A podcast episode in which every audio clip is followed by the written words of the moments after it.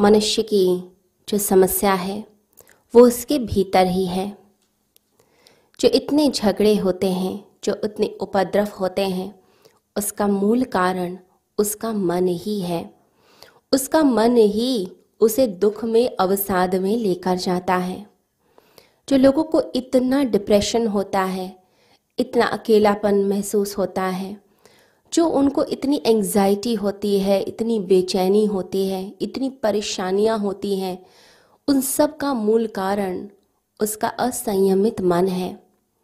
जब मन संयमित होगा ही नहीं कंट्रोल में होगा ही नहीं, जब मन को साधा ही नहीं तो कैसे हम शांति की, आनंद की कल्पना कर सकते हैं?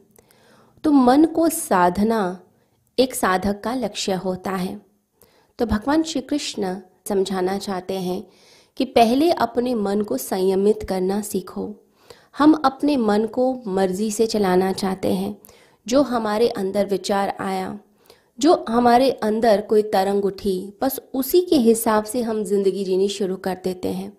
जो मन आता है, वही बोलते हैं, वैसे ही कपड़े पहनते हैं, वैसे ही वेशभूषा बन जाती है, वैसा ही व्यक्तित्व बन जाता है। लेकिन मन नियंत्रण में कभी आता ही नहीं है। ये मन ही समस्या पैदा करता है तो मनुष्य की जो मूल समस्या है, वो उसका मन है। और मन के जो रिएक्शंस होते हैं, जो हम इन संसार में देते हैं, कोई परिस्थिति आती है और हम जब उसका उत्तर देते हैं, उसका रिस्पॉन्स देते हैं, वो हमारा जो रिस्पॉन्स है, जो हमारा रिएक्शन है, वो बताता है कि हमारी जो माइंड की स्टेट है, यानी मन की स्थिति हमारी कैसी है।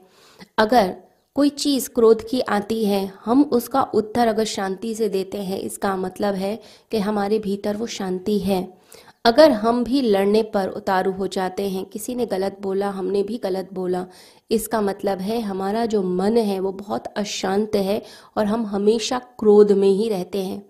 तो जैसे हमारे मन की स्थिति होगी, वैसा ही हम इस जगत में विचरण करते हैं, वैसा ही हमारा स्वभाव बनने लग जाता है। तो हमने एक मन में धारणा बना ली, मनुष्य ने एक धारणा बना ली कि सब कुछ विचारों से ही हो सकता है। जो होगा, विचार के तल पर होगा। इसलिए लोग सिद्धांत बनाने लग जाते हैं, लोग विचारधारा बनाते हैं। उस विचारधारा के अनुरूप फिर अपनी ज़िंदगी को बनाना शुरू करते हैं। परंतु बहुत सारी ऐसी चीज़ें हैं इस जगत में जो विचारों के पार हैं, विचारों से भी श्रेष्ठ हैं।